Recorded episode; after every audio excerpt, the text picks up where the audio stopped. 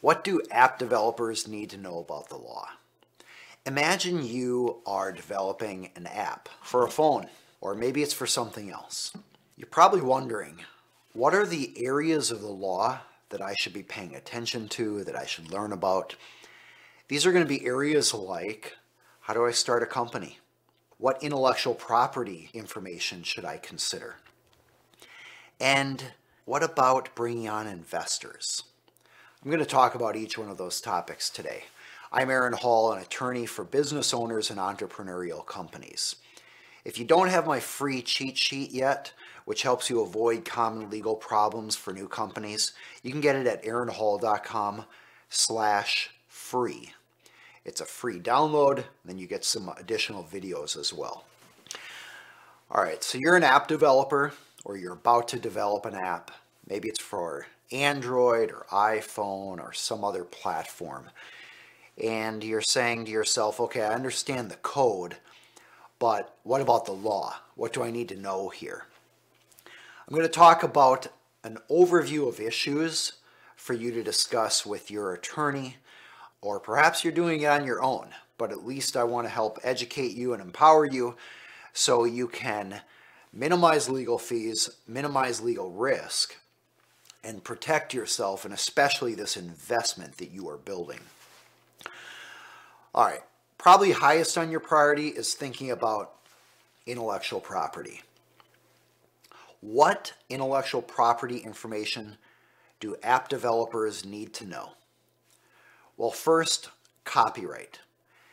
Copyright applies to your code. Whatever you code, you own the copyright to unless you got some of the code, like a snippet or something from another developer or another source. They may own that. If they own it, you need a license to use it. So that essentially just means you need permission to use it. And then once you develop your code, you have a copyright in it. In the United States, you don't have to actually register the copyright in order to have a copyright. Registration gives important benefits like being able to sue somebody for infringing on your copyright. But you can merely have a copyright without it being registered. How do you get a copyright? You simply create something. An artist automatically gets a copyright whenever they create anything. And I'm using that term uh, artist liberally. When you create code, when you paint a painting, when you draw a picture, you get the copyright in it. It's called the common law copyright. There are some exceptions to this. For example, if you work for an employer and this is part of your job, it's within the scope of your duties, your employer is getting the copyright, not you. Okay, so we've talked about the copyright for the code. Let's now talk about trademarks for apps. Think about it this way. If you own some cows in a field and they get out, how is somebody else going to know whose cow that is if they don't know the cow? Well, you can put a brand on the cow. Cows are branded with some sort of a mark. That might be a logo, it might be a name, but there's something about that cow that indicates this cow came from this farm. That little analogy helps you understand how trademark works. Again, that's different from copyright. The idea behind copyright is protecting the creative work of an artist. The idea behind trademark is helping the public and the owner of goods or services associate the goods and services with the owner, with the provider. So you're an app developer, you can have a logo, you can have a little icon, you can have a name, all of those are different brands or marks, if you will. And in the United States, just by using them, as long as you're not infringing somebody else's mark, you get a trademark. Now that's a common law trademark. It's not a registered trademark. What's the difference? Well, as soon as you start using a mark associated with your goods or services, you acquire a common law trademark for that mark in your county. But if you want it nationwide, and you want all the other rights that go along with registering a trademark, that's when you're going to register a trademark with the US Patent and Trademark Office. By the way, quick pointer here, don't get a state trademark. It's worthless or almost worthless because federal trademark law in the United States trumps all state trademark law. So what matters is federal. Okay, so what do we do with that knowledge? You may want to get a registered trademark for an icon, a logo, a name, or any other kind of brand mark. Or you might wait for a little while to actually do a registered trademark and just rely on the common law trademark for a little while. We've talked about copyright. We've talked about trademark. By the way, copyright, if you want to register it, you can do that yourself.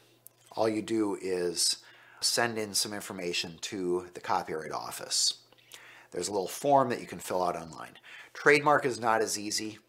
Generally, you do want to hire an attorney for a trademark registration, and that attorney is going to talk to you about the possible benefits of a trademark search and the costs associated with that, so you can decide whether that makes sense for you.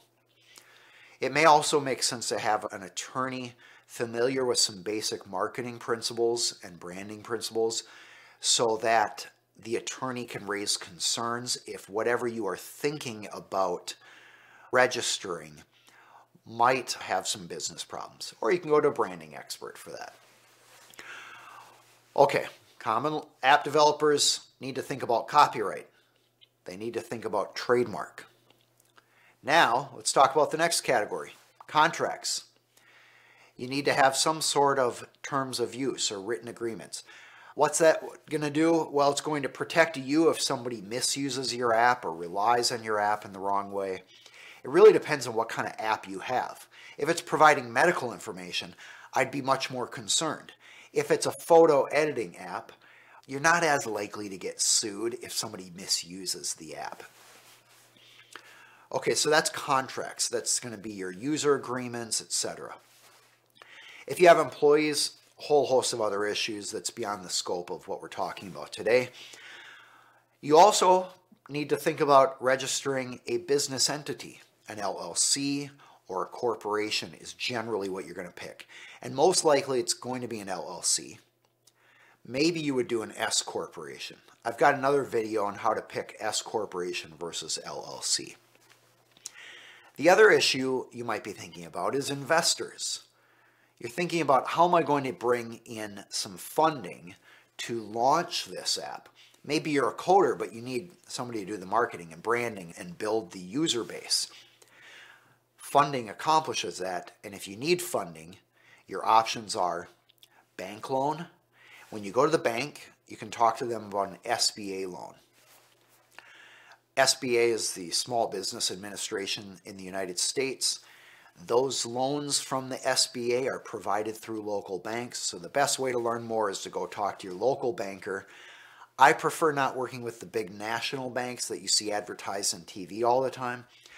Pick a local bank with a smaller profile because it's more relationship based and less advertising based and kind of a big consumer brand. You want more of a business relationship where they can get to know your business and understand it.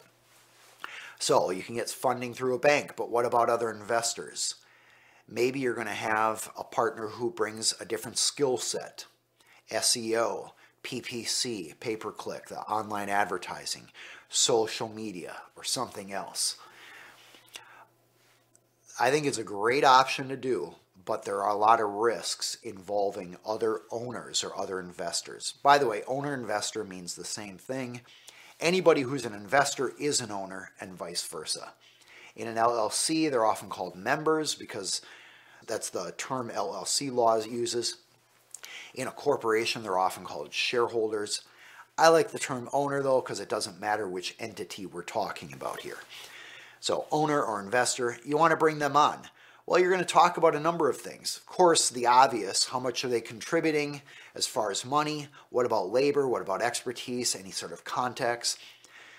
What are you contributing? And then when the business is profitable, how do we divide the profits? Who gets to decide what portion of revenue is going to be spent on future expenses or invested in the future versus distributed to the shareholders or the owners? What if you have disagreements? How are we going to work that out? And then how are you going to work it out when somebody leaves one day? Because we know everybody's going to leave a business someday. Maybe it's death, maybe it's bankruptcy, maybe it's incapacity, maybe it's you don't get along anymore, maybe one decides to retire. Maybe it's on great terms. By the way, if people leave on great terms and they can work out an arrangement and an exit plan at that time, that's great. That's the best case scenario. You really don't need a contract in place if you know it's going to work out well. But often it doesn't work out well. And that's why we have a contract. Also, even with trusted friends and family members, one value of drafting a good contract among the owners at the very beginning is it sets expectations. For example, what is your expectation as far as what how much time and work each person is going to contribute to the business? And then can they make adjustments over time?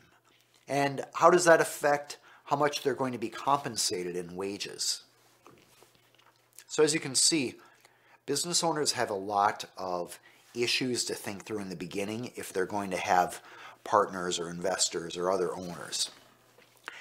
That is a great time to involve a business attorney because in my experience, the greatest potential for legal problems in a business with multiple owners is frustrations that arise over time because the business owners veered in their perspectives on something. Sometimes that happens with spouses, where a spouse will sway a business owner one way or the other, or they'll need to move. And sometimes it's just changes in life, changes in life philosophy, or you get older, you get more mature, you enter new stages of life like having kids, buying a home, retirement, passing away of loved ones significant life events that cause you to reassess your values and priorities in life. It is frequent that business owners who start out aligned later end up with divergent interests. And so that's why setting up a framework in the beginning for resolving those issues and a healthy process for avoiding potential problems is really helpful. That involves the legal piece, but also another process like Traction EOS, the entrepreneurial operating system developed by Gino Wickman. That provides a great business approach with routines in place so that business owners can stay in sync and work out issues as they arise.